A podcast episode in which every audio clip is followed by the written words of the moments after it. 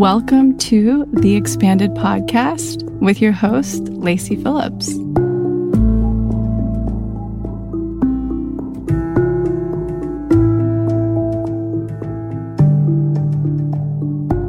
As a leading manifestation advisor with a process that's, well, radically different from the old New Age model, mine is rooted in psychology, neuroscience, and my energetic gifts.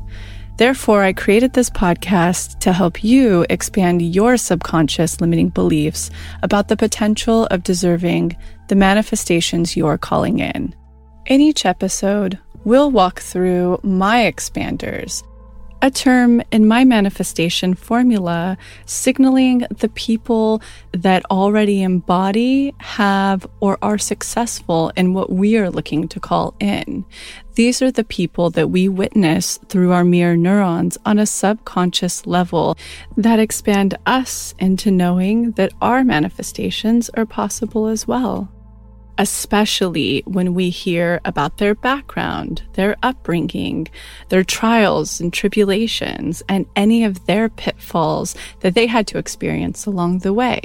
Therefore, you're tuning into this podcast series to show your subconscious that anything you desire is possible. And by pressing play, you've already started the process of manifesting it. If you enjoy this episode, please leave us our review, comment, and share it with your fellow manifester that's struggling or could really benefit from the information that you're about to learn.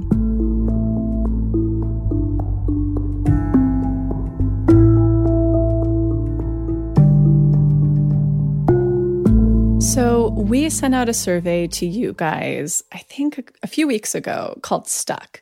And why I sent it out was because when I was just doing a speaking event at the Good Fest in New York, I had so many beautiful people come up to me and say, oh my God, this work has changed my life.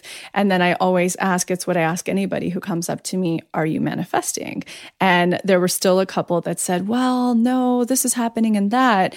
And then when I started to dig deeper, I realized that they hadn't done the formula magnetism, a really key component, even though a lot of it, truthfully, guys, you can find on podcasts I've been guest on before.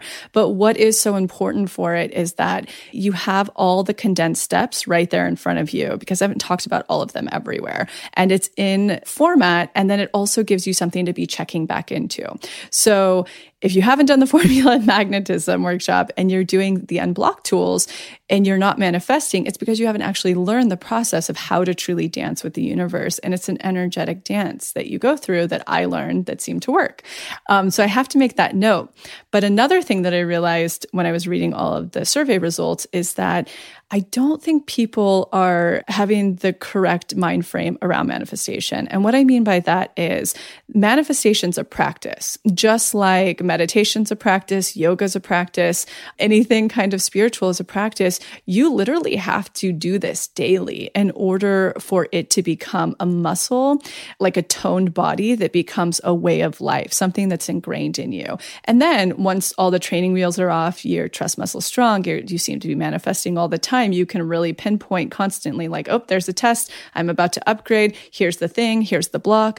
Until you're at that point, you really need to be engaging with it as a practice. Otherwise, if you're just like kind of, sticking your foot in this and trying unblocked and then tuning in sort of here, and then you're like, oh, I'm not manifesting.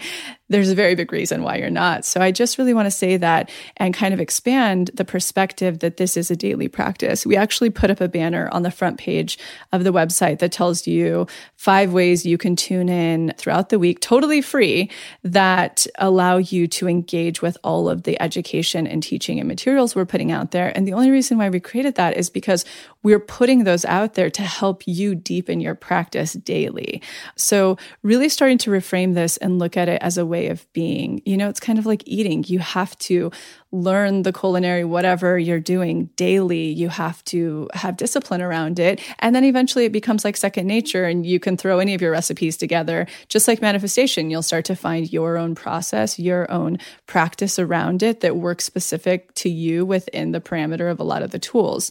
Now, I want to get into a block also that I was seeing in the survey, because this is a super important one that you might not really look into that often, but it can take up so much space from a manifestation actually coming through. loved ones, and friends. And don't get afraid.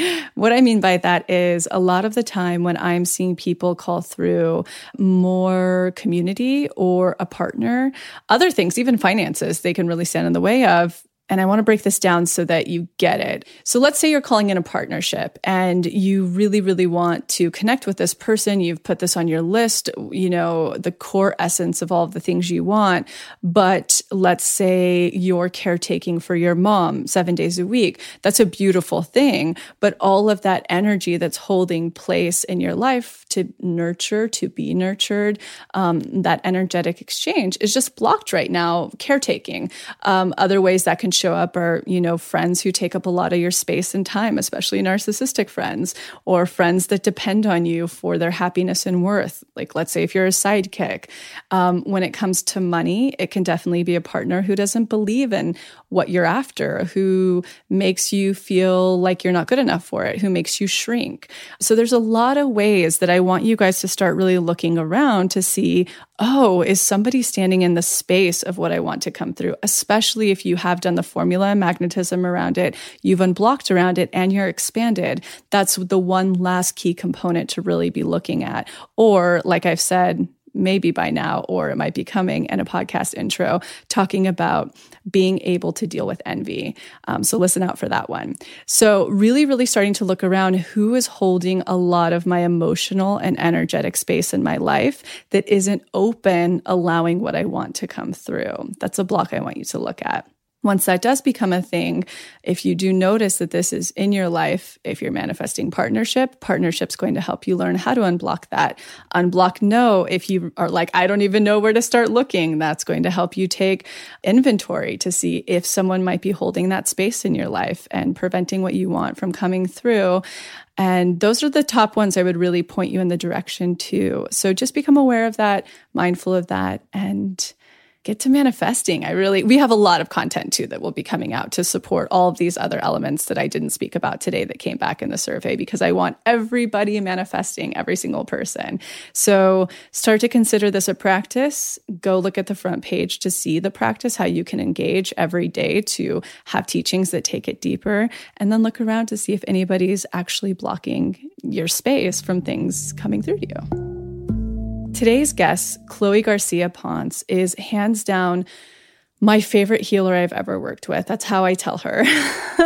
That's how I introduce her to other friends. You know, I went to see her for the first time, I would say 2 years ago. A client of mine introduced me to her. So I went to see her in New York and I was totally floored. If you haven't read the blog post that I have on her, titled Chloe Garcia Ponce, go read that now. It goes through her training, her history, all of the modalities she uses. She is phenomenal. I mean, really, really phenomenal. And in this episode, we get into so many things. We get into channeling, to being a healer, to having worth, multicultural experiences for her growing up.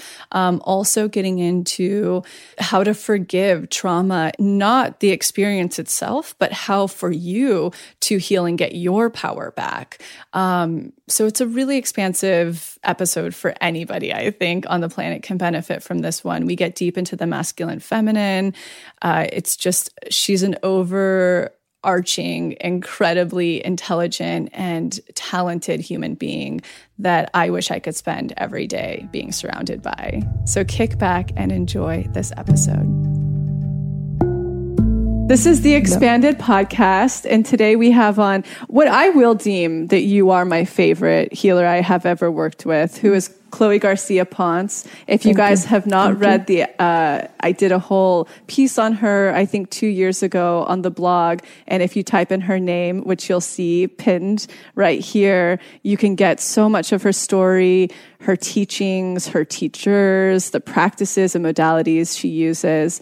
I'm so excited that you took the time to be here today. I'm very, very honored to be in your home and, you know, to be sitting here with you. It's the best. And I have to talk about, in a nutshell, our sessions really quickly before we get into it, because they were so transformative for me. It was a client of mine, Jessica, who introduced us, and, you know, she said, have you heard of Chloe? And no. And, you know, she connected us. And so I didn't know what I was even in for when I came to meet with you.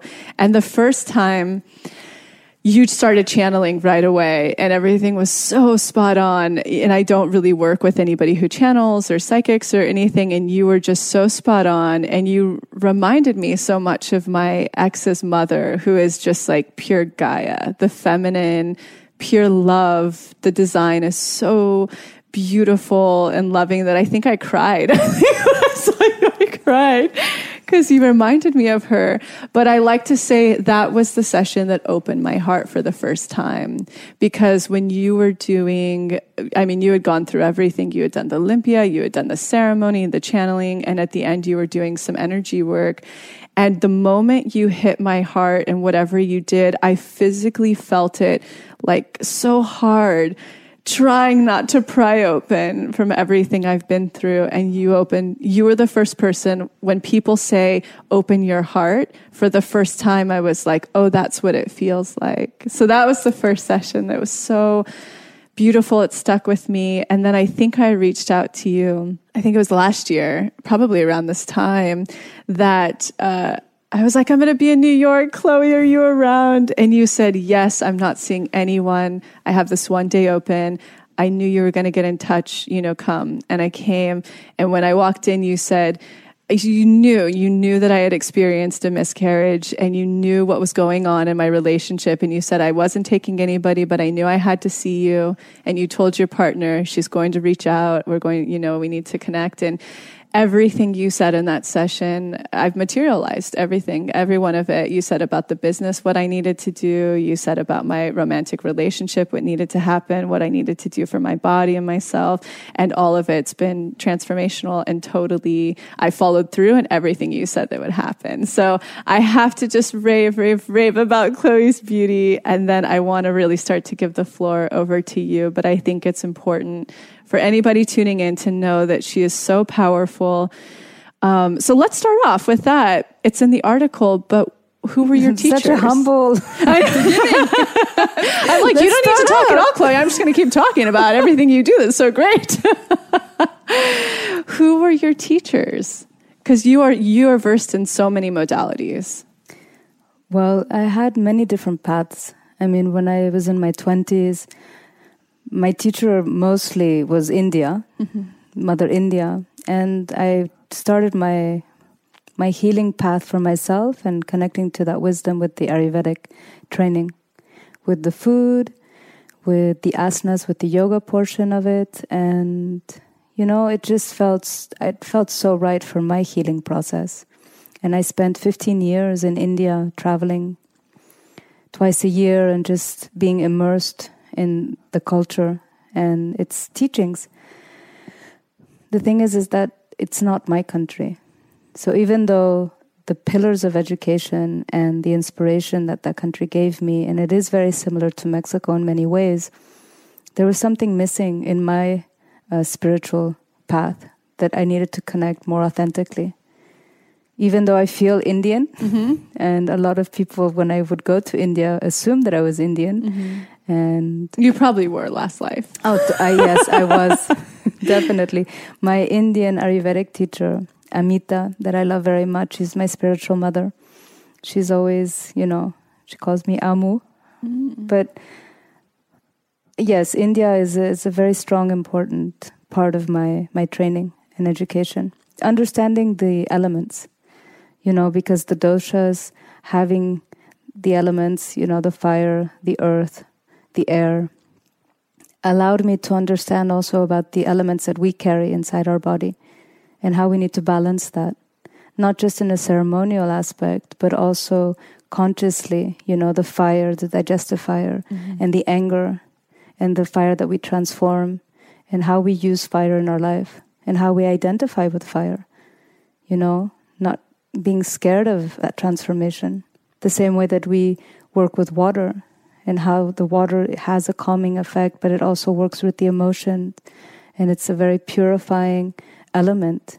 And air, you know, it's a way that we're able to speak. It's the way that we're able to deliver our prayers and our faith, and that carries our message, and how we use the element of air in our life, how we speak, how we connect with our voice, our creative voice. And so at a young age, understanding that those elements were all interconnected in our life, you know, through food, through ceremony, in our relationships every day, that was a huge teacher. And India gave me that. You know, I remember first arriving to Jaipur, and there was this one, I had never been to a ceremony with Shiva. Mm. And I woke up very early in the morning to the call of prayer. And I just went straight to this temple. It was 6:30. It was on the property of where I was staying. And I just remember hearing the chants and the prayers and the mantras and starting to cry. Mm. And just everything that had ever affected me in my life, the weight, the loss, the grief, the pain, it felt like this river of emotions, you know, was just being released. And it was so profound. And I needed to connect.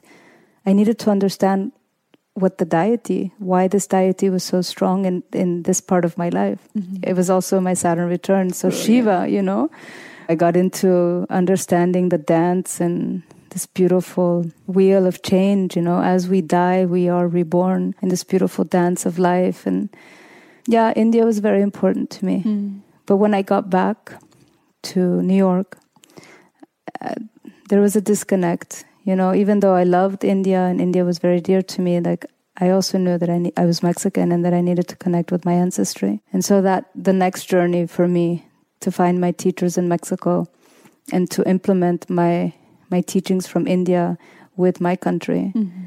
And like I wrote in your Q&A, you know, the Temazcal, the sweat lodge was very important in that time of my life because it was going back into the mother, into the womb, into the earth. How did that feel in your soul? Because you didn't, well, we'll get into your like growing up, but you grew up with your grandmother sort of around all of your gifts and secrets, but actually truly connecting with like on such a deep level, your ancestors, your medicine of your country. What did that feel like in your soul doing that, going through the process of alchemy? Well, the thing is that as you enter this small house, no, the first thing that you're connecting with is putting your forehead onto the ground. So you're bowing into the ground. You're bowing to the mother. And then you're going into this small little portal where you're entering this dark womb. And inside the womb, there is a pit where the volcanic rocks are being put in. And they're heated and there's all these... the element, you know, there's all the smoke and then there's the water and then there's the herbs that are being infused. And there's 4 doors, we call them puertas, that we go through, you know, each direction and what those directions invoke in the medicine wheel. And for me, when I did that ceremony for the first time, I thought, I'm home. You know, my grandmother on my mother's side was Cherokee Indian. And a lot of the Native American teachings, like she was very important in my young upbringing. Because even though I grew up in a very privileged upbringing where I lived all around the world and I spoke many languages and it was a very privileged upbringing, when I would go visit my grandmother, it was not about any of that. It wasn't the ego. Mm-hmm. She would connect me back to the earth. I would garden with her. I would cook with her. We really connected on, you know, what it meant for me to be a child and to have my innocence. And she would communicate, you know, and tell me about the birds and what they meant to her and what they would mean to me in my life and what the plants would bring and their medicine. And also she taught me about kindness and how to be respectful towards the elders and how to listen. So then I would go back to Europe, or I would go back, I mean, I grew up in Europe, so I had these 2 pillars that were really important because like having that foundation of respect and understanding of family and then coming back into a very posh kind of upbringing, it also grounded me and leveled me. And I always saw people, no matter what stage they were in their life economically, they were all the same. They came from love. And that was a very big teaching that she instilled in me. Beautiful. And that's what the Temazcal brought back to me. You know, it's, we go into this sacred home and this womb and we're sharing our experiences and our pain and our grief, and we're releasing into the earth with strangers that become your family. Mm-hmm. So we get to see everyone and witness everyone with eyes of love. And connection. And connection. And that's what it's all about. That's what it's like. I guess that's the whole journey, is to get there. All is one, but I believe in it so much. When I was young, I didn't understand that. And when I started my spiritual journey, I intellectually understood it. And it wasn't until I had a moment of consciousness, and it was in deep meditation, where I could feel that connection to everyone, that I went, wow, that's what they mean. This is what they mean. This is what it's all about. So I love that you had that connecting back to your medicine and connecting back to your heritage that was calling you home. Well, my father, he passed away when I was very young. And so I always had that connection with him. And he brought me home wherever I was. My faith, wanting to see him in my dreams, or wanting to feel him, or to activate something. As a child, when you lose the person that you love the most, you're always wanting to see their manifestation. And physical. So there was, the veils of that reality were sort of lifted at a very young age, because I was searching for his essence in everything. If it was in a bird, if it was in a tree, if it was in a flower, if it was in a song. I remember the Beatles are a very big connection. Oh, yeah. And there's one song that he used to always sing to me, or at least that was the song that I resonated with him, and it's Blackbird. So every time I needed his presence, or I would ask for a sign, I would be in the car, or I would be in a shopping center, and that song would come on. I knew that he was there for me. Wow. And that he had heard, my call. So in those ways, as a kid, I learned how to be more sensitive. Mm-hmm. I mean, I don't wish that upon anyone, because when you lose the person that you love the most, it's a very traumatic experience, especially when you're a young girl. But what it has brought into my life is so beautiful, because everything that I feel when I see a client, the unconditional love, and just how I go into this mother quality, the energy. And it's because of the love that I received from him. Mm-hmm. And from my grandmother and from my mother. I'm very fortunate that I had a very nurturing, loving family. Mm-hmm. I love that you say that. I wrote an article, I think it was 2 weeks ago. It was called I Am Nothing. And a big part of, I started to learn this concept of being nothingness when I taught preschool. It was a multicultural preschool, and we celebrated all of these different cultures every month. It was like Africa month, India month, Native American month. And then we didn't celebrate Middle Eastern month because it felt too triggered or conflicting with certain families. So it means that those kids didn't get to bring their culture. And it wasn't until I started working with people that I realized I would go into this space of complete, I don't know how to put it. It sounds like yours is more feminine and loving, which is what I receive when I'm there. That's why I feel, such a nurture. But mine is just complete nothingness, blank. So it's like I can work with somebody from incarceration to guilty to this, to that, to this label, and hold no judgment. My job is just here to have them unbreak and take away any limit in their way. But it's that complete nothingness. And how do you feel that you're able, it sounds like through the love that you received, you're able to have that unconditional love. I don't know how to explain where mine comes from, of the you're awesome just because you're breathing. I don't know where that comes from. I'm an alien. But that comes from then your upbringing, essentially. Well, it comes from my connection to my family members, but also to the earth. When I see a soul that is facing me, either in despair or in pain or through a period of transformation or transition, I just connect again with how my mother or my grandmother or the people that loved me, and all my teachers, they would always give me the mother touch. Mm. And so I see every person as my child. Mm-hmm. And so when I have someone in front of me that I'm working with, they become my children. Mm-hmm. And so when I'm opening their heart, it's not actually me, because I'm just an instrument of the teachings. But there is tremendous amount of compassion in my heart for everyone that walks through my door. And that unconditional love in that moment, in that time, it's I am a mother in that moment. And I think people feel at ease and they trust. And that is why being able to open someone's heart, you know, it's about nurturing others. Yeah, I love that. Because this is about expanding. And I love this message, especially when I come across, not that gender has to matter, but women, I feel that there's so much pressure to have children or to nurture in a certain way. And I love the way you put it to me that you chose not to have children because of this very thing we're talking about. Would you unpack that or explain it a little bit more? Well, I think it's selfish for women to have children when they're not really sure if they want to have children because they feel socially pressured or because they're in a relationship where maybe their partner wants a child, but they're not sure that they want a child. So I think you need to be extremely responsible when you decide that you want to bring that energy into your life, in the sense of it's a commitment.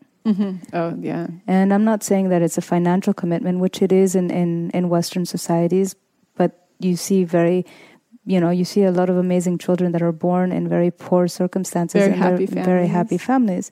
So it's not really about the economic situation for me. It's more about being able to be there, connected emotionally and spiritually for your child. Absolutely.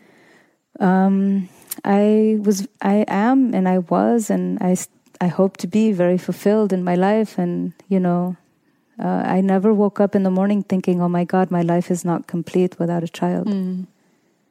And I'm surrounded by the energy of children. And I have my nephews and my nieces that I absolutely adore. And I'm very fortunate to be able to have a very important role in their lives. And I have my practice that allows me to channel and to be in that mother energy. And every person that walks through my door is my child. But I also know that I need to have space and time to restore, to regenerate, and also to come inside of myself in order to give back. If I had chosen to be a mother, I don't know, this could be, it's a very abstract, because I could have been a mother and I still maybe would have had the energy and time to give to my clients. But it just felt in this time of my life that I was honoring exactly my path. And I love that. I don't feel that I'm missing out on anything. I just want that to serve as such an expansion for people who are feeling that pressure societally or aren't sure. So thank you for sharing that. I think it's an equally as important message as what we're just being projected, through media and commercial holidays, like everything, all the time. And so thank you for sharing that. Well, I think, family is important. Very. But the thing is that you can create a family without having a child. Your partner, your husband, your boyfriend, he's your family. Absolutely. The animals that you bring into your life, they're your family. Your friends are your family. Your work is your family. And I think we're all really one big human family. We are. If we start opening up to that, we really are. This is my family. Yes, we're all connected. I agree. And having a child is an added bonus. And it's a huge honor and privilege to be a mother and to raise a child. Absolutely. And, I'm 43. Maybe. You never know. Watch, we'll have you on next year. And yes, now I am a mother. Well, then you'll have really known, it will have been a conscious decision. And I just love that you're so conscious in your own story, so conscious in your own intentions, really listening to yourself and your needs. And I think that's so special. I just think it's so many people need to hear that who might also be feeling the same thing. So thank you. Well, I know what it is to be pressured socially. Yeah. I mean, as a child, I was a very rebellious child. And I questioned authority and I questioned what was right and what was wrong, not just for me, but what was imposed on me by others. And, I think that was part of my initiation, was also to question the truth and not just fall into this social pressure of, looking a certain way or feeling a certain way as a woman and, dressing a certain way. And I always had my style. I always had my identity. It was misunderstood when I was younger as being very arrogant, mm-hmm. because people assumed, who is she? Why does she think she's better than us? Mm-hmm. But it had nothing to do with feeling that way. It was just that as a creative person, I was drawn to color. I was drawn to finding my own voice and dressing a certain way. Expressing yourself. It was exactly. Yeah, absolutely. And I think that every person is unique and every person needs to find their creative voice and follow that and not have to follow a social norm to feel like they're accepted.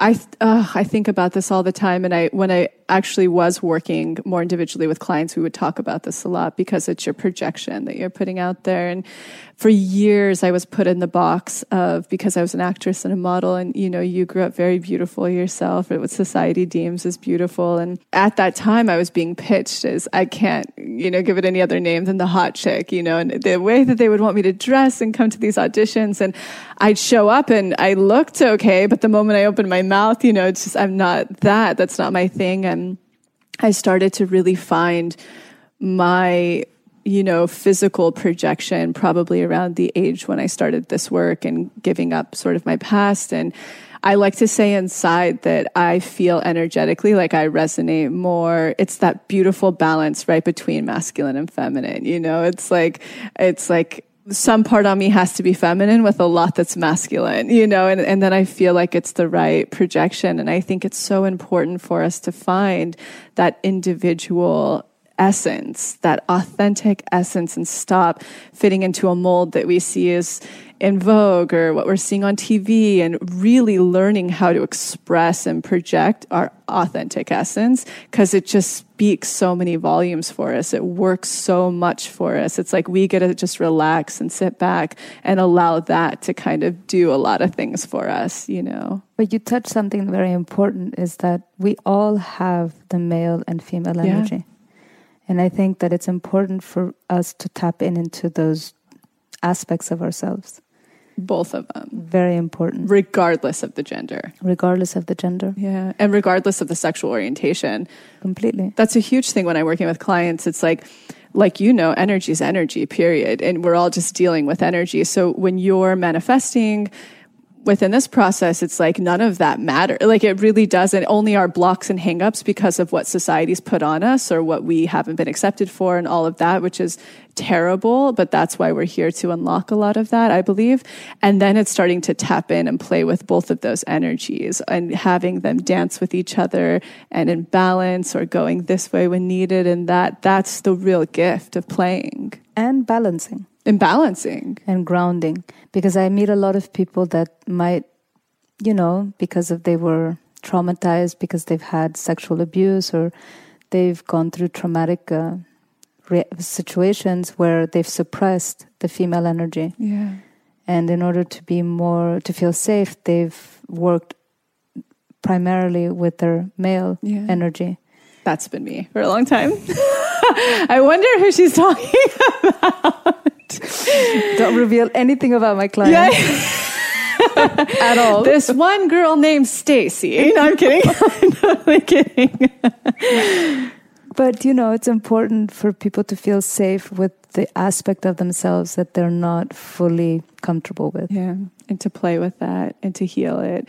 And that's like been my biggest journey, is really learning. I mean, I did all of this work around my feminine, and I did this moment where it was like in the womb, being so afraid to come out because of the chaos of the youngness and the feeling so unloved. And I feel like I am such a light energy that it's like, I just don't like, I like light, like just happiness and light. And that's just, how I feel, that I really started to dim it, that feminine energy, for so long. And I've just been playing so much with that, finding that balance and how to harness it. And I just think it's such an important healing process for everybody, to play with both of those, because like you said, we, all of us, somewhere we're hiding it, we're dimming it, we're having to get back into that balance. I mean, I love working with women in the United States, where they have been programmed to act like men in order to succeed on a professional level. and allowing them to feel safe with their femininity, their sensuality, and their sexuality, and allowing them to feel that just because they can be vulnerable, that doesn't mean that they're not strong. Mm-hmm. And that actually God gave us, you know, this beautiful body, this essence of grace, of being nurturing. Mm-hmm. We embody all of these beautiful things. And how can we get into our professional lives using those instead of suppressing it? You know, and I think that this Me Too movement is really important because it's brushing upon a lot of things, mm-hmm. not just about how women are treated in the business world, but how women want to be perceived and seen and be able to express themselves without being attacked, mm-hmm. if they decide that they want to flourish in that more feminine, more graceful aspect of their personality. Mm-hmm. And the same with men. Mm-hmm. You know, I spoke about this as well, is that it's very important for us as women to allow men to feel safe and to educate them about how it is that we want to be seen.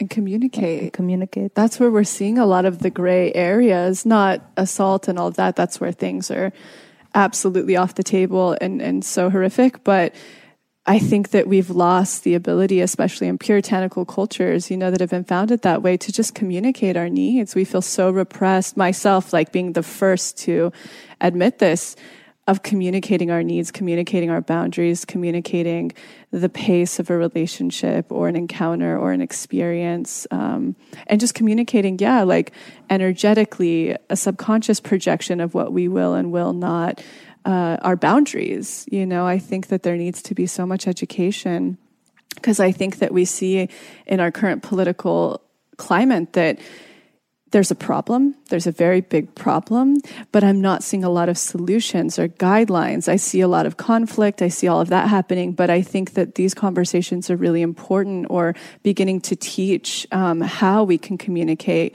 both energetically, with our words, with our body, while being okay to be who we are and to feel safe in who we are. I think that there's so much there in the paradigm that is open for interpretation and for teaching. Would you agree? Oh, I totally agree. I think we're in a really beautiful, chaotic time. Chaotic. I love that, because it shifts the paradigm. But It's also important for us, you know, as we are learning how to act and to behave and to feel comfortable with a certain language, we can't isolate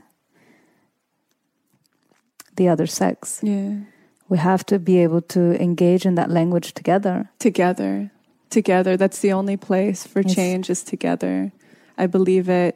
And I personally experienced a Me Too situation. I'm very young, you know, where I was almost raped by a producer in a hotel room. And if I had had the tools, not that it's okay. This is, again, like, I am 100% behind survivors, all of, you know, but we do need in our paradigm to start teaching women and men together communication, boundaries, solution, strategy.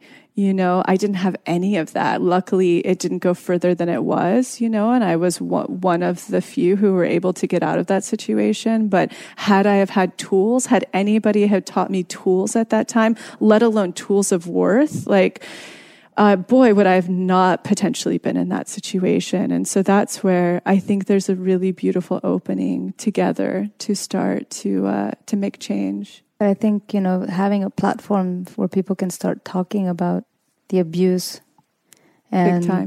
It's a huge, you know, when things get repressed, then they become stagnant, and then there's the disease that sets in. Absolutely. So the fact that there has been this explosion where people are starting to liberate, and they're able to talk about their experiences, and they're able to heal, and they're able to be heard and to be seen. Because even culturally, because I agree, and the shame that needs to be taken out of the table, so this can be a conversation for everyone to tell their story. And when you guys, and when I say you guys, I mean Heritage, because you lead a lot of these ceremonies that are for the healing of everything, but this as well. What is the medicine you've been taught for anyone who's gone through the abuse, what's the medicine that you guys walk through together? I mean, the thing is that first we have to be willing to unveil and to get to the core. So we have to be naked with our truth, with our pain. The hardest part, I think. That is the hardest. The hardest. And then we have to pass through the anger. And I'm not saying when we get to the place of forgiveness, you're not forgiving the act of the person that violated you in that way. But you're moving towards a position where you're able to forgive in order to free yourself. Freedom. Yeah, the freedom. You know? And we do that in different ways. You know, we have these spiritual baños, these baths that we do in order to...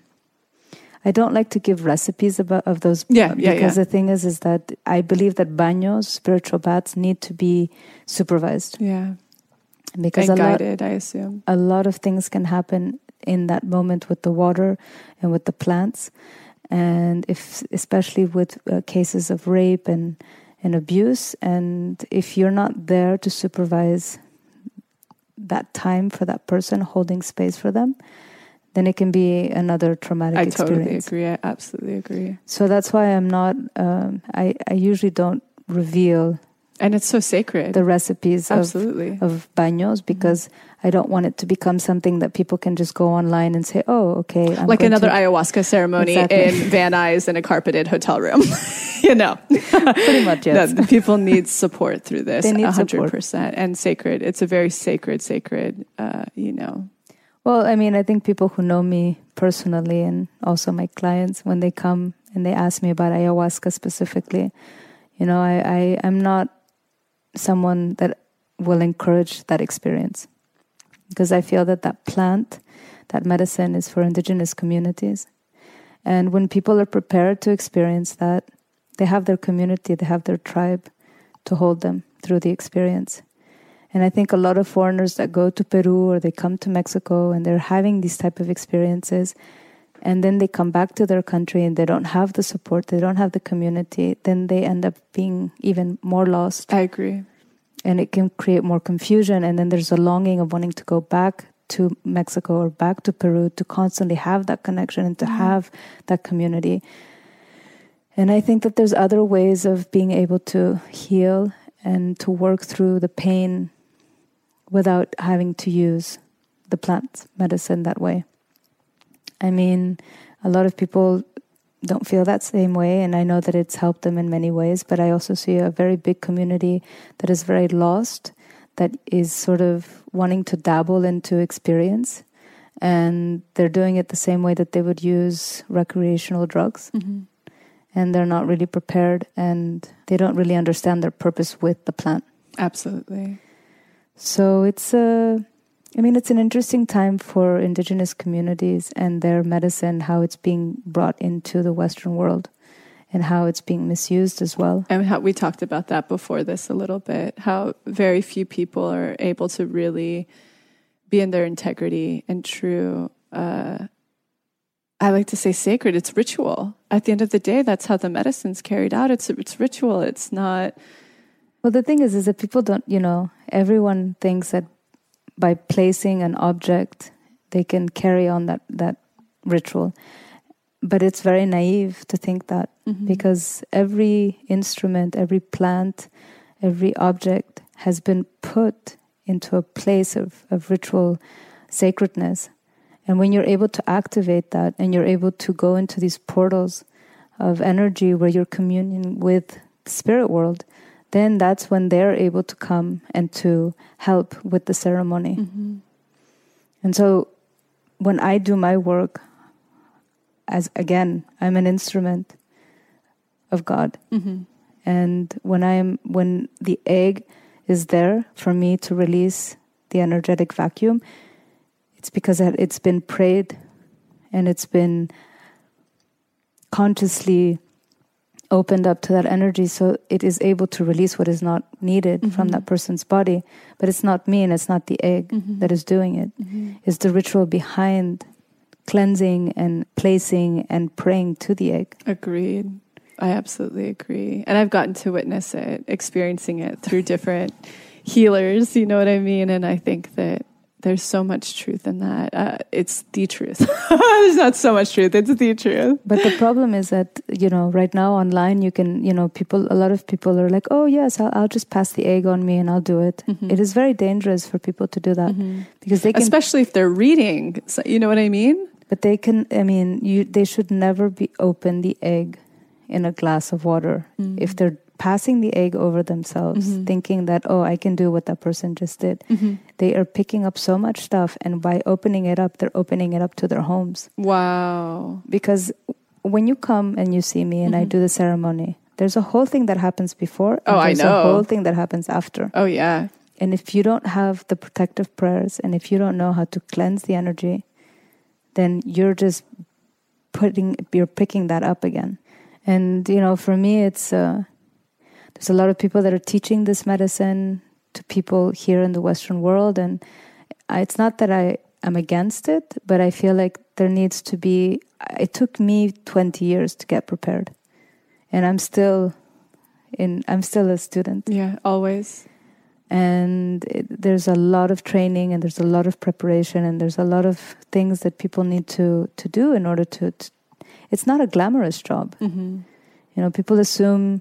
Oh, it takes you to certain places. You get to meet certain people. You're like, I feel a whole lot richer. But it's a very intense practice. Yeah, and I see how much preparation goes in. I mean, you're also not only doing all of that energetically and spiritually, but you're like pulling the animal and the thing and the card. I mean, it's so deep. And it's like a 2 hour, is it 2 hours or when I get lost? What is it? Yeah, it's 2 hours. 2 hours. Oh my gosh. It's so... But it depends, because I have clients that I see and the session can go on for 6 hours. Yeah. Yeah. It just really depends on what we're working on at that time. What they need. But yeah, it's I mean, this work chose me. Yeah. You know, the life that I had, and I never assumed that was my path. Yeah. It was the people who saw that I had the gift that said, you need to start doing this. Mm-hmm. And the moment I rejected, because I didn't want to go into this realm, because I remember seeing things that I felt uncomfortable with, being exorcisms or different types of things that I felt very uncomfortable. But I got sick when I did not honor my calling. It knocked you back. It knocked me back. Yeah. You know, I just wanted to play. Yeah. You're like, I just want to do art all day and just, go and enjoy, right? Because you're an artist as well. I'm like, can I just paint and be a successful artist? No. That'd be the dream. I know, same here. I say the same thing. I would be like an actress on a TV show right now, just having a blast. Like, also I talk to you about sort of the physicality of my body too, whether I like it or not. I've been forced into consciousness. Like, I can't drink. there's so much my body physically can't handle, where I'm like, can I just go to the south of France and have some rosé and like take some mushrooms for a while? That'd be nice. Just be normal and be with pals. But no, I guess there's a difference. The thing is, when you're channeling and when you're doing medicine work, you have to be a very clear vessel. Very. Whether you like it or not. Exactly. I mean, I stopped drinking. It's going to be almost 20 years. Wow. And I haven't touched a cigarette or coffee. Yeah, same, coffee, nothing. Because, you have to be a very clear channel. Yeah, that's what I started to go, this is happening for a reason. It's, you know, I have to trust that. Tell us about your childhood gifts, when you started to notice your gifts, because I love that story. The witchy side of my childhood? Yes, yeah. Not the like European side that was really glamorous in a way, but when you really started to touch in with your grandmother and knowing that you had gifts. Well, it mostly, as a kid, it can be very confusing, because when you start to hear things or to see things and you can't really talk about it, because either... You know, your family is very conservative and they think you're going crazy. Yeah. Or if you have a therapist, they think that maybe you're on the... Yeah. So I never felt like I had a safe place growing up to talk about the things that I was witnessing or sensing or listening to. I had my journals and I had my paintings and my drawings. But I remember profoundly one time when I was in Mexico, sitting on a bed... And I was laying down and I was going to sleep, and I started hearing a baby crying in the next room. And I thought, oh my God, I'm never going to be able to sleep. This, you know, this child is in so much pain, and his mother's really not taking care of him. And the whole night, you know, just crying and crying and crying. And the next morning I woke up and I asked my girlfriend, and I said, who's staying in the next room? Because this child is just, it was in the whole night crying. And she was like, Chloe, there's no one in that room. Like, I don't know what you heard. And I thought, okay. So then following night, I went back to bed, and that was the first time that I had seen a spirit. And there was the old grandmother, this indigenous woman, sitting on my bed, and she was crying and crying and asking, you know, where her child was. And I just, my first reaction was to put my head over the sheets and ask, saying, I don't want to see this. I don't want to hear this. And just, you know, consciously wanting to shut down my third eye, because it was just too profound for me, because I didn't know what to do with that information. Too much. So, you know, things like that would happen. And then I think when I started getting ready with this intuitive psychic voice that I had, I was in Cairo. I was in Egypt, which I think is one of the most spiritual meccas, or like vortexes. I knew I had come home. Yeah. They built pyramids there for a reason. I know. Mexico, yes, Egypt, you know? Yes. They knew. They knew. But I was in a hotel in Cairo, and, you know, I have a tendency to feel energy. That's another part of my work that I do, where I cleanse energy. But so they were showing us different rooms, and my partner's always like rolling his eyes, because he's like, okay, is this room okay? And I'm like, no, this room is not okay. Max asks me too. I can feel. He's like, okay, whenever you're ready, I'll have my bags. Yeah. So we found the right room. And that evening, I woke up again, like in sweat, and just hyperventilating. And just, I had this vision of all this blood, that someone had been assassinated. And I woke him up, and he's like, what's wrong with you? And I'm like, we need to turn the television on. Something has happened. Oh, man. And I said, and he's like, you know, he's rolling his eyes. He's like, I'm like, who are you? What? Come on, But the Prime Minister of Pakistan had been assassinated. Wow. And it was those kind of things, you know, even if I didn't want to experience the world that way, it was just inevitable. Like, things were just constantly flowing in that direction. Until I found my teachers that helped me harness that power and understand how to work with that gift. It changed my life. Because in the past, when I was younger, I would tell people certain things that they didn't really want to hear. They weren't ready, They weren't ready. And I just didn't know how to shut that part of me down. Like, I would have a conversation and I would meet people, and then I'd just start telling them their deepest, most intimate, you know, stories that they probably had never revealed to anyone, and they just were taken off guard, and they weren't really happy about it. Stoked, yeah.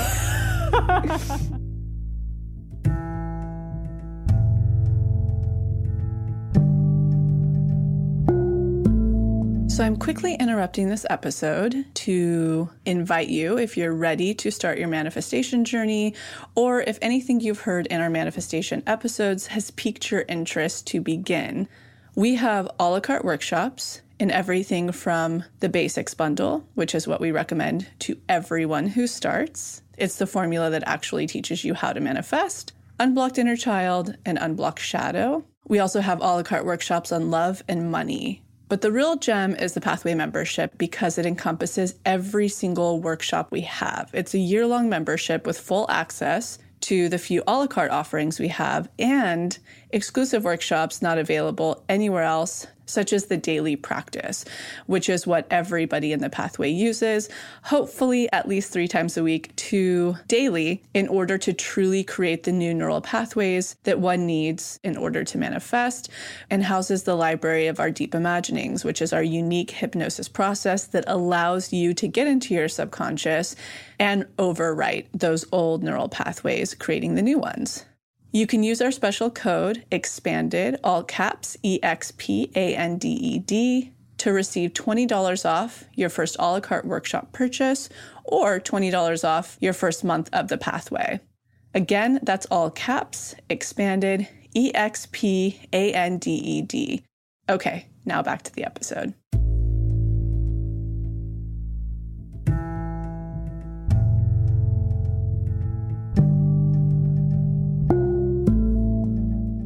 So that's the thing, is that because when you came to see me the first time, yes, I do channel, but I don't channel for everyone. Ah, because you, I mean, are so accurate and so... There's people that come to me and I know that they're ready. And I know that there's people that are just maybe wanting to experience what it is that they're coming to and they're not ready to hear a lot. So I also have learned to... I'm not surprised because I don't surprise, but I also know when it's appropriate and not appropriate to tell them certain things. If people come back to see me and we're constantly working together, then there's much more of that. But there's, you know, some people that just want to experience like what they read or what they're... Yeah. And so they come for, you know, one session and then I never see them again. Yeah. And if they got what they needed in that moment, perfect. That's what they needed. Yeah. But I also have learned that not giving too much information to people that are not ready to hear that truth. I think it's such an important lesson. My mom, like you, I mean, she's clear audio, I mean, everything, and medium, and, you know, I've had so many of the mediumship and stuff, but you can go so many ways with it. And I think for her, she grew up very, very Catholic, so it was very bad to have those gifts. It was the devil, you know, and then... experiencing so much, obviously her medicine has been drinking. That's what, you know, helps her turn it off. But I think it's a really big burden for some people, especially if you don't lean into having these gifts and you don't work with teachers and you don't cultivate that. I guess I'm only saying this for the person out there because we all have a version of something and, you know, some of us are more developed and not if we work on it. No, but, you know, when I was in my 20s and I was not part of this medicine path and I was just a normal, you know, girl that was, you know, had her high school experience and then was going through college. And I mean, yeah, I mean, I used to love going out and the night scene was my refuge and I would drink and dance and smoke and just, you know, it became every night, you know, this sort of ritual of mine of getting lost in that world because it was also very comforting. You know, that's the thing is that when you start sleeping late and activating your life at night, there's a whole different energy. It's a whole different world. Literally a different world. Yeah. Yeah. And that fed me to be numb. Numb. That's what it is. The numbness. For many years until I decided to be awakened. Yeah. And lean in and really step up to it. What would you say to the person who is experiencing some of these gifts? I like to say it's like coming out of the closet. That's what we call our newsletters, Out of the Closet, because it's all so weird to some people still if they're just stumbling into this. I imagine people tuning in are probably pretty deep into their spiritual practice and consciousness, but what would you say to them? Well, I think that, you know, first of all, every person is intuitive. Yes, everyone. And every person can heal themselves. And if they choose to heal others, they can heal others. They just have to really understand what they want and their purpose. But to dim that intuitive language is very detrimental. Because what happens is that you end up getting sick. Because it's energy that blocks. It is energy that blocks. It's not moving freely. So the way that, you know... In my culture, in my healing tradition, like we work very deeply with dreams. We have a journal that in order to develop the intuitive side, we have to constantly, before we go to sleep, there's a certain pose that we sleep in and that we ask for our guides to allow us to remember. I love that. How beautiful. Oh, I love that. And then, you know, we wake up at a certain time and then we write down what has been given to us, especially if there's a message for someone. It's funny because before I work on people, not one-on-one, but when I'm doing retreats and we're together for 7 days, every person that comes to see me during that retreat has told me, Chloe, you came into my dreams. Oh, yeah. because there's the astral traveling as well that comes with it. But that's a whole different stage. I love that. But just the beginning of the initiation of opening up your intuition is learning how to consciously dream and to open up that communication with the subconscious. And it's very easy just, by asking for your subconscious to remember. And then you have to also, like lucid dreaming, you have to wake up in that moment when before it's a very, and have a notebook by the bed. Right away. Write it down, and then you can go back into your sleep. Yep. Either you choose to leave that state or you go back into the same state. It's totally... But it's programming. Yep, totally. And it's discipline. Yeah. I used to do this with myself when I was first starting to play with my subconscious and being like, oh, I know things, or like I can see things, stuff like that, where I would play with it to be like, wake me up at 6:12, and we don't realize we have on our subconscious level so much power. I'd wake up at 6:12 on the dot. Like you can train and talk to and communicate with your subconscious. And then this is a way to actually have a ritual around information. Let's talk about channeling for a minute, because that, let's get out there. Cause that's what I do. And that's how I, anything, just like you, I'm a vessel. Anything I'm teaching about manifestation has nothing to do with me. And I always say this, I don't know why it chose me. I don't get it. But anyway, it comes through. And then, like these poor guys all week, I had a whole thing this whole weekend. So I'm like, change this, start this, let's do that. We're going to do this, and it's like just what I'm receiving. It's all I follow, even if it's marketing or whatever. And so I'm going to put out an article actually next Monday for tools and tips, because I want people to start really hitting into this deeper. The whole house that we bought that we're holding retreats at is going to be called Listen. And so what we're teaching there is how to become your own advisor, how to really tap back in with the elements of the earth and with certain tools of how to listen. It's all there. Yes. It's all inside you. We just have a whole lot of noise, distraction, numbing, all sorts of things that are blocking it, but it's all happening at any time. And like my biggest tools on channeling, I've discovered it's only when I'm in the feminine that it comes in so strong for me. So that water, quiet, darkness, that's where it happens the thickest. And so I know my morning hours are the most special for me.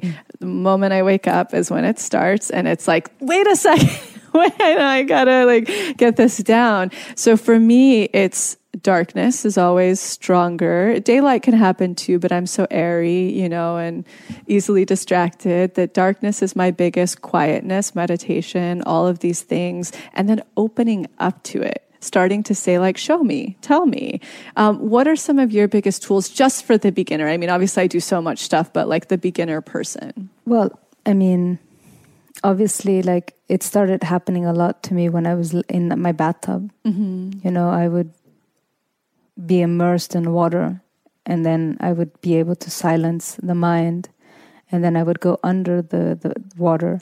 Wow. And I would have the water sort of just pass through my eyes, and then I could start visually seeing the images. Wow. And so because water is a very strong medium for channeling. So finding that silence and being immersed in water, yes, because you're entering the womb again. So there is that medium that is really beautiful, using water. I find that a pendulum can be very, it's a nice way of activating your spirit guide to help you. They come through. Yeah. And I think for people that are sort of wanting to understand if that is a tangible energy, allowing the pendulum to move into a yes, no kind of situation, and just maybe start asking very to the point questions that can have a very easy yes and no. It's not too elaborate, but I think it's a way for people to activate their intuition and their communion with the spirit world. Other tools, I mean, obviously for me, it was very easy just to sit and have, I would be in my yoga practice.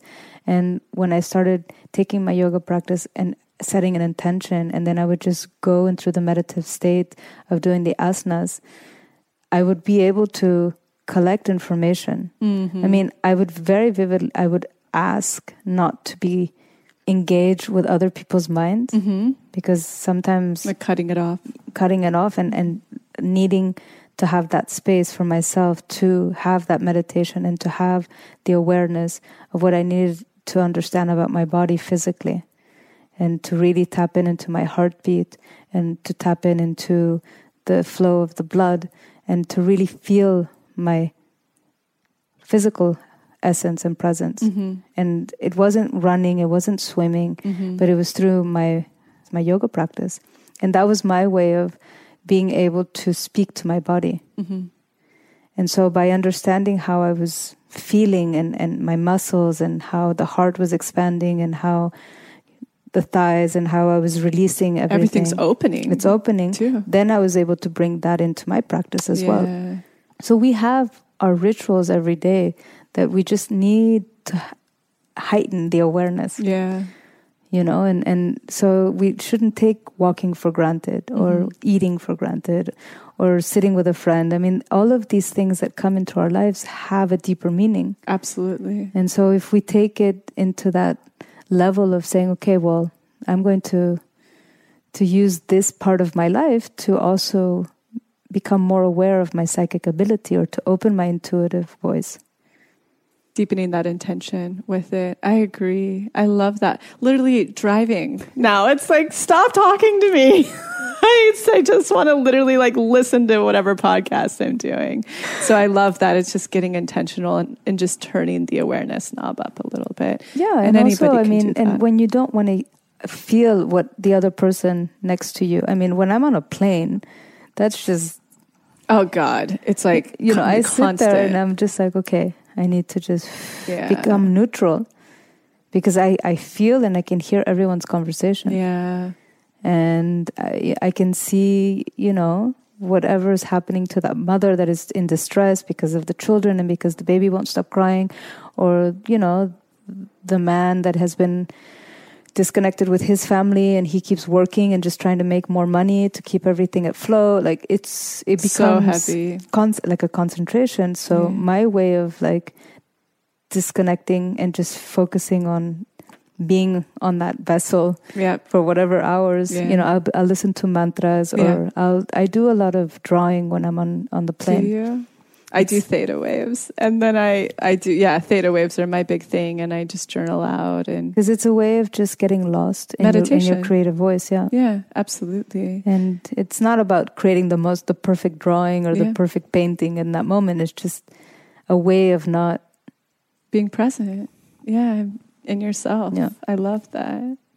What is your biggest rock bottom that you've been through that you feel comfortable sharing?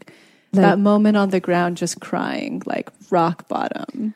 Well, it was during my Saturn return. Mm-hmm. You know, I think that when I really decided to step into this life, you know, there was this time where I just felt so lost, and I didn't really like the person that I was becoming. And I just thought, this, you know, my purpose in life, what is my purpose?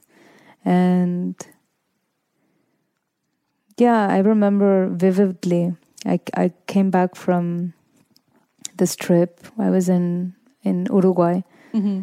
And I was in Uruguay, and I got back from Uruguay. And it was one of those many vacations where it was just about partying and not really having anything very meaningful happen. And I remember going into my shower and just crying my eyes out and saying, my life needs to change. I cannot be this person. Mm-hmm. I cannot have this be my reality, mm-hmm. where everything is just about one superficial thing after the other superficial thing. And it was through awakening myself and calling in my teachers and doing the work, because it's not just you doing the work for others, it's you have to do your own personal work daily. And there was one thing that was very instrumental for my activation. Mm-hmm. It was called the Hoffman Institute. Oh, yeah. I've been wanting to go so bad. I should do it. It's very similar to what I do, apparently. And that was my first time in California. I went to St. Helena. Wow. Kelly did it. My good friend. Really? Yeah. Yeah. So, but she's like, you got to go. It's just like your stuff, but you're stuck there. So I want to do it. Yeah. I mean, I was 26. Wow. That's a very powerful time to go, man. Yeah. So anybody listening, it's an institute in Northern California? In St. Helena, yes. Ah, okay, great. And it's basically like... But they have them all over the world now. Oh, I didn't know that. Okay, because I've only known people who have done it here. But it's unblocked on crack. It's childhood. It's relational boundaries. I mean, the whole... You look at a shadow. You look at the whole thing, right? Apparently. I mean, it's a very profound activation. And I had never been in that type of environment my whole life. You know, spirituality was something very... In the closet.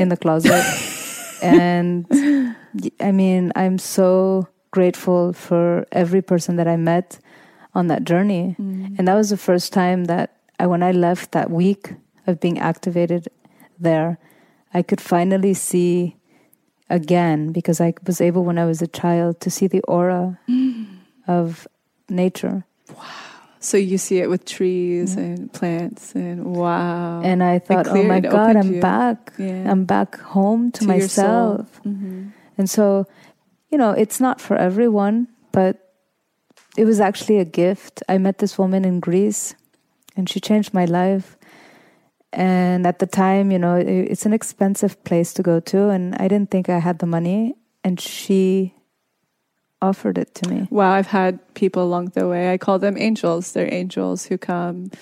I went to Colombia 4 years ago and was so poor. I was so poor.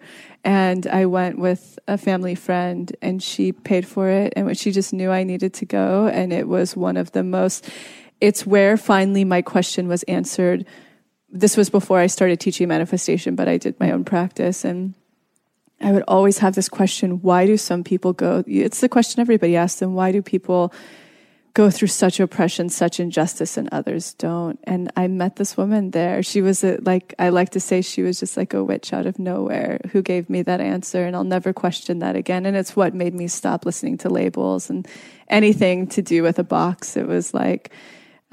when you stop seeing the difference between this and this, you'll have your answer. And I meditated on it for years, and she was such a teacher there. I love those angels. They come out of nowhere. I mean, she changed my life. This woman, her gift. I mean, she passed away. Oh.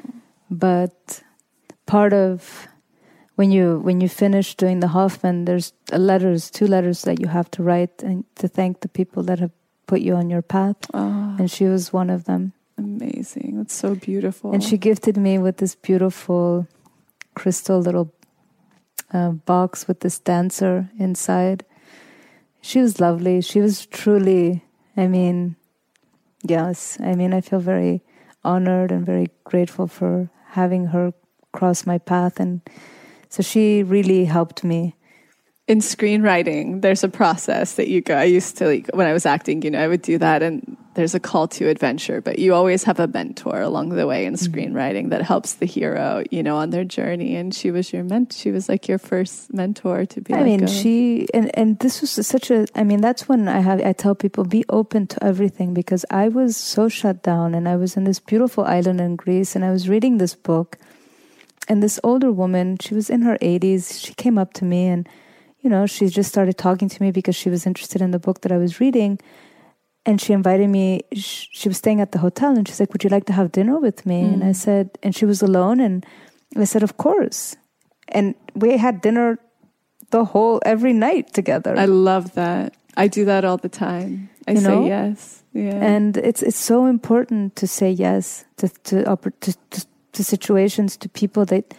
They come into your life and you don't understand exactly why, but you just have to stay open. Mm-hmm. Because I think we have a tendency of shutting ourselves down to many opportunities.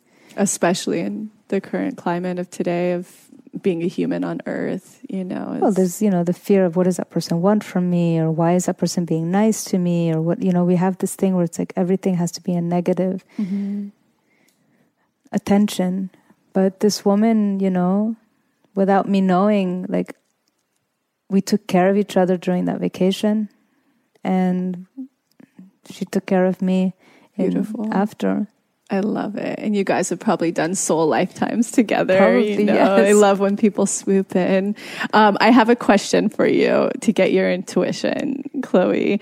So once we finish this house, the intention is to do another retreat house I want to have 3 of them, you know, and basically 3 very different environments that bring out very different things and 3 very different intentions. But should we do the next house in Scotland or Maine?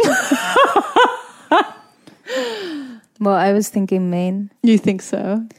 Scotland is a very powerful land. Mm-hmm. And I think that because of you are so comfortable with the male energy, mm-hmm. that it does definitely call you because mm-hmm. it has a very male energy. Yeah, it does. But I think that, you know, maybe in the future, as you get older and you become more aware of your talents and your gifts and the maturity. Because you would encounter a lot of problems with the community out there. I would. Wow. That's great to know. Yeah. My intuition says Maine first. It does say that. It also feels safer because it's closer. I can go more often, you know, and be a part of it more often. The thing is that Maine is it's still very virgin. Mm-hmm. It feels that way. Whereas Scotland, there's been a lot of different wars, and it's still, you know, Europe is still very shut down. Mm-hmm. It really is. And especially when it comes to spirituality, and they're not wanting to activate that mm-hmm. as quickly as in the United States. It surprises me, especially you guys out there tuning in, but it surprises me how much of our community is from London and Paris. I'm just like, wow, you guys are, you know, I had someone come up to me in the street. Bonjour les Français. Yeah. I had a woman come up to me in the streets who, you know, is currently living in London when I was just in New York. And she was like, it's so crazy how you're received there, you know, like this is so forward for London right now. But that's what I'm saying. They need it. They need it. And I have so many clients, or when I was practicing, I had so many clients in London, I have clients from all over the world, but that was really special. I mean, England is going through a massive transition as well. Yeah. And I think people are just, the way that we're feeling it here with our political situation, yeah. I think people really are trying to find ways of connecting and how to, having a voice, a spiritual voice. Mm-hmm. But when I work in Europe, or when I travel a lot to Europe, it's still, I'm amazed at how lucky we are in the States to have access to everything that we have access to. Mm-hmm. From the workshops to the teachers, even to the beautiful stores that... Oh, the food, like restaurants. Like where we can pop in to go grab, you know, what we need, spiritually speaking, book. I mean, it's wild. It is so wild. And they don't have access to that. I know. I'm a big believer in the whole Aquarian age that Yogi Bhajan taught. I'm such a believer in it. And I really believe that paradigm, you know, we're feeling the like Piscean, Aquarian thing, or it's a good example of what that the energy is of the paradigm right now, you know, or a good way to put something on it. And I feel that there's just like this contraction, you know, that's happening all around the world. And I think people are just so ready for all of it to just get, and truly we're all just getting back to our heritage. That's exactly. Every single person on the planet connected with the elements in terms of spirituality before anything was channeled through religion. And I think people are craving this return to body. It's primal in all of us. Primal. And so when we are in that perfect state, in that communion with everything that is, not just on a superficial level, mm-hmm. then there's balance. Absolutely. So not only is the earth wanting to return to a place of balance, but humans want to return to a place of balance. Absolutely. So there's that amazing symbiosis between earth and humans. And plants. And plants. And animals. And all the things. Water. Exactly. Yeah, which is earth. Another last thing, I got a ping that I really wanted to ask you about. Absolutely. Whatever you have to say on it, because I think it just came to me so strong when I was putting on my cheeks. You know, I was like, I need to have her talk about forgiveness. And not that we've worked together on this a lot, but I think that you emulate so many important teachings, that forgiveness, I think, is one that, especially when it comes to healing the physical body, man, when it comes to your liver, it comes to everything, like forgiveness is sort of the answer, right, to yourself, to anything that's happened in your life. And I believe the only way we can really start to manifest on a big scale is when we can start to forgive and start to change. I believe that's the only real way to create space to come out. But we cannot bypass the anger. Can't. That's the most important thing. You have to feel your feelings. You have to go through your feelings. You have to go through the anger.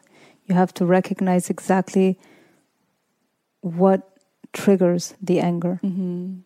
And then it's important also to, because for a lot of people that are angry about whatever happened in their life, if it was abuse or if it was any type of, you know, aggression, financial, I mean, just anything, childhood, anything, heartbreak, we start victimizing ourselves and we start blaming others. Yeah. When we start getting back into our power and saying, okay, this happened, and I'm not actually forgiving the act that happened that made me feel that way. But I'm no longer going to give that act so much power that it's depleting me from everything. Yeah. Then we can start working towards forgiving, because we're actually coming from a place of awareness. Yeah. Everyone has their story. Mm-hmm. Everybody. I've never met. I've worked with every type of client you can literally put a label on. Everybody has been through shame, pain, oppression. Every single person, varying degrees, but everyone. That's what makes us human. Completely. But the thing is that we have to be able to be honest about it. Yeah. And we have to be able to just look at it. Move it consciously towards the fact that I want to be free of this anger. I want to be free of this pain. I don't want this holding me back anymore. Yeah.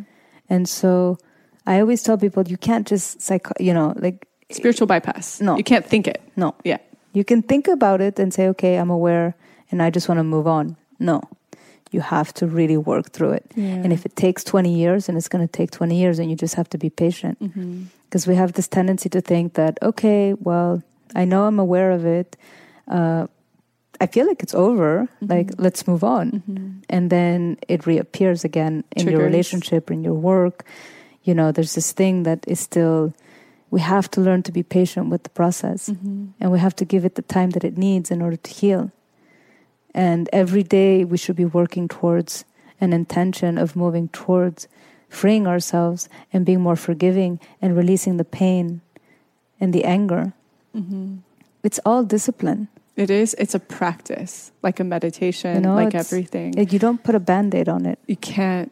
Otherwise, I always like to say, when you get shot and you don't do anything to pull out the bullet, clean the wound, air it out, and then, suture it, then all you do is have a bullet in there that's festering and creating so much bacteria and fester. But also people become dependent on us to do it for them. Yeah, that's why I think I had to stop eventually. Not ever. I had a lot of independent clients, and I just knew that this could help a lot more people if I used my time more wisely.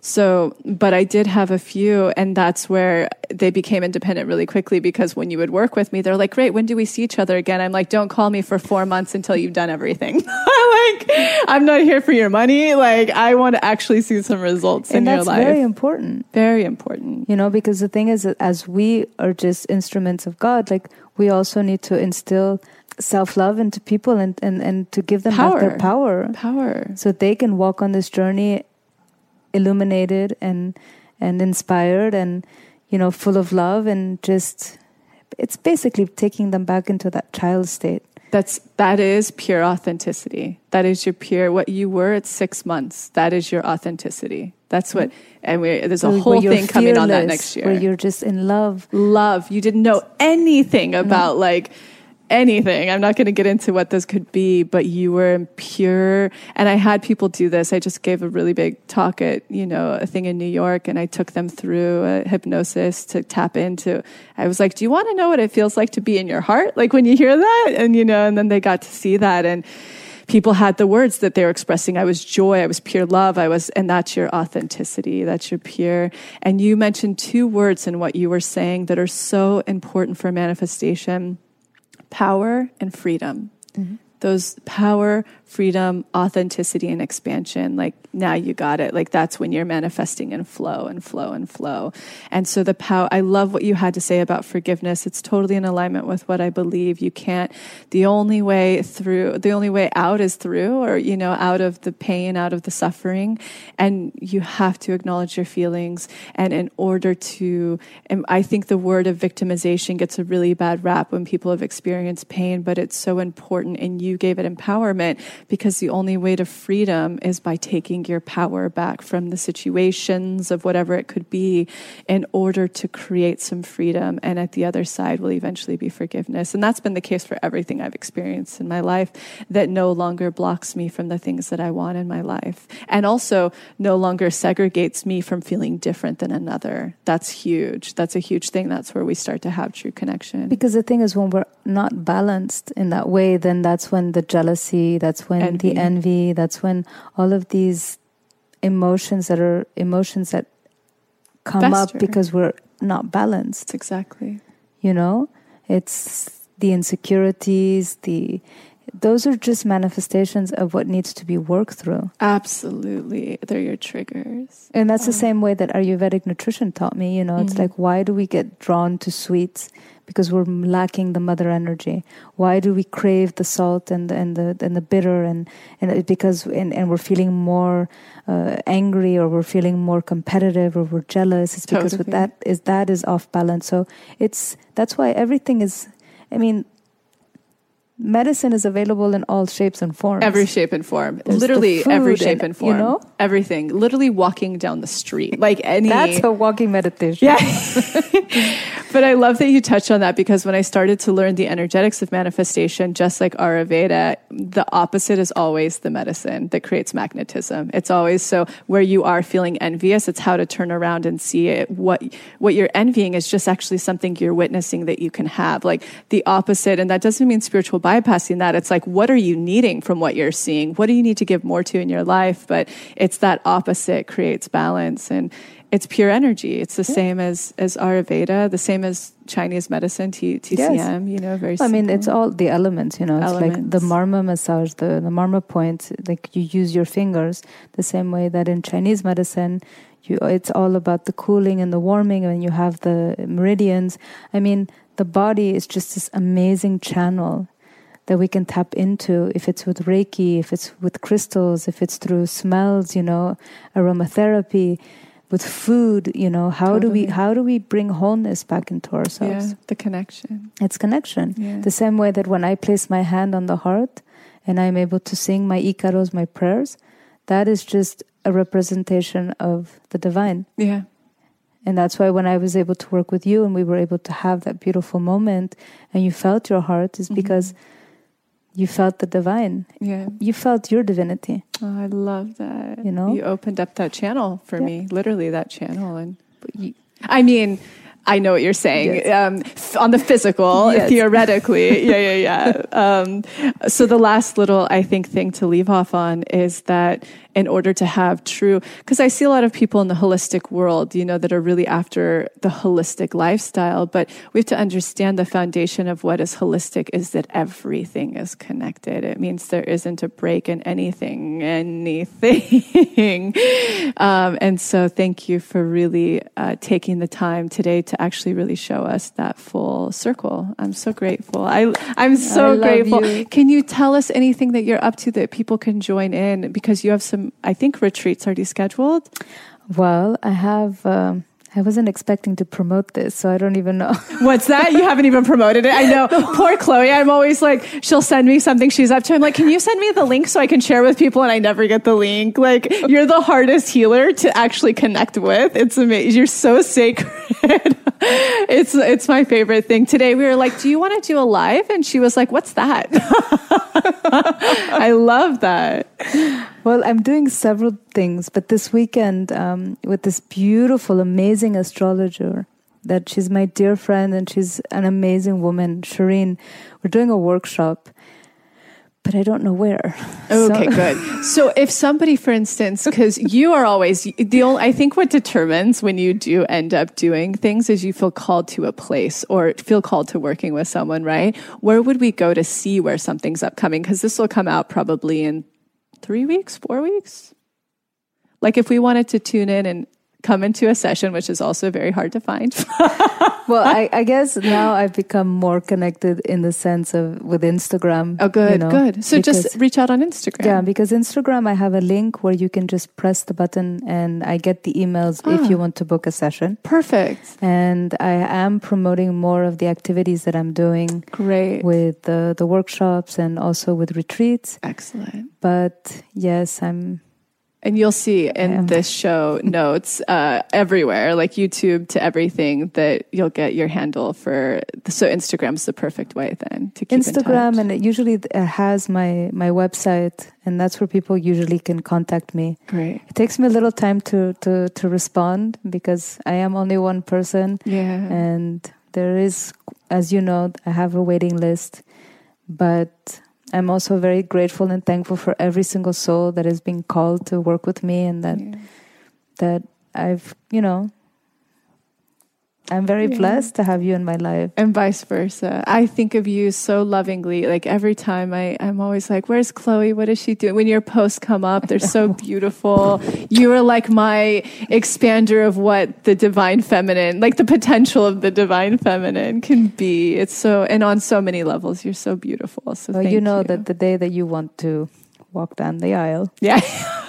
That you've always given me. But I don't know, you might be my expander too, where I never get married, where we're just partners, you know? That's also beautiful. We'll see. We can do like a spiritual blessing on your land. Yeah. See, something like that is so... There's such a part of me, and who knows, maybe after a child or something that will change, but there's a part of me that likes that we have to show up every day to do the work and that we aren't bound. So we're these free energies that are really here because we want to be. I've been with my partner for 18 years. And we're not married. I love that. But it, as you said, it takes work, it takes commitment, and it takes passion. Yeah.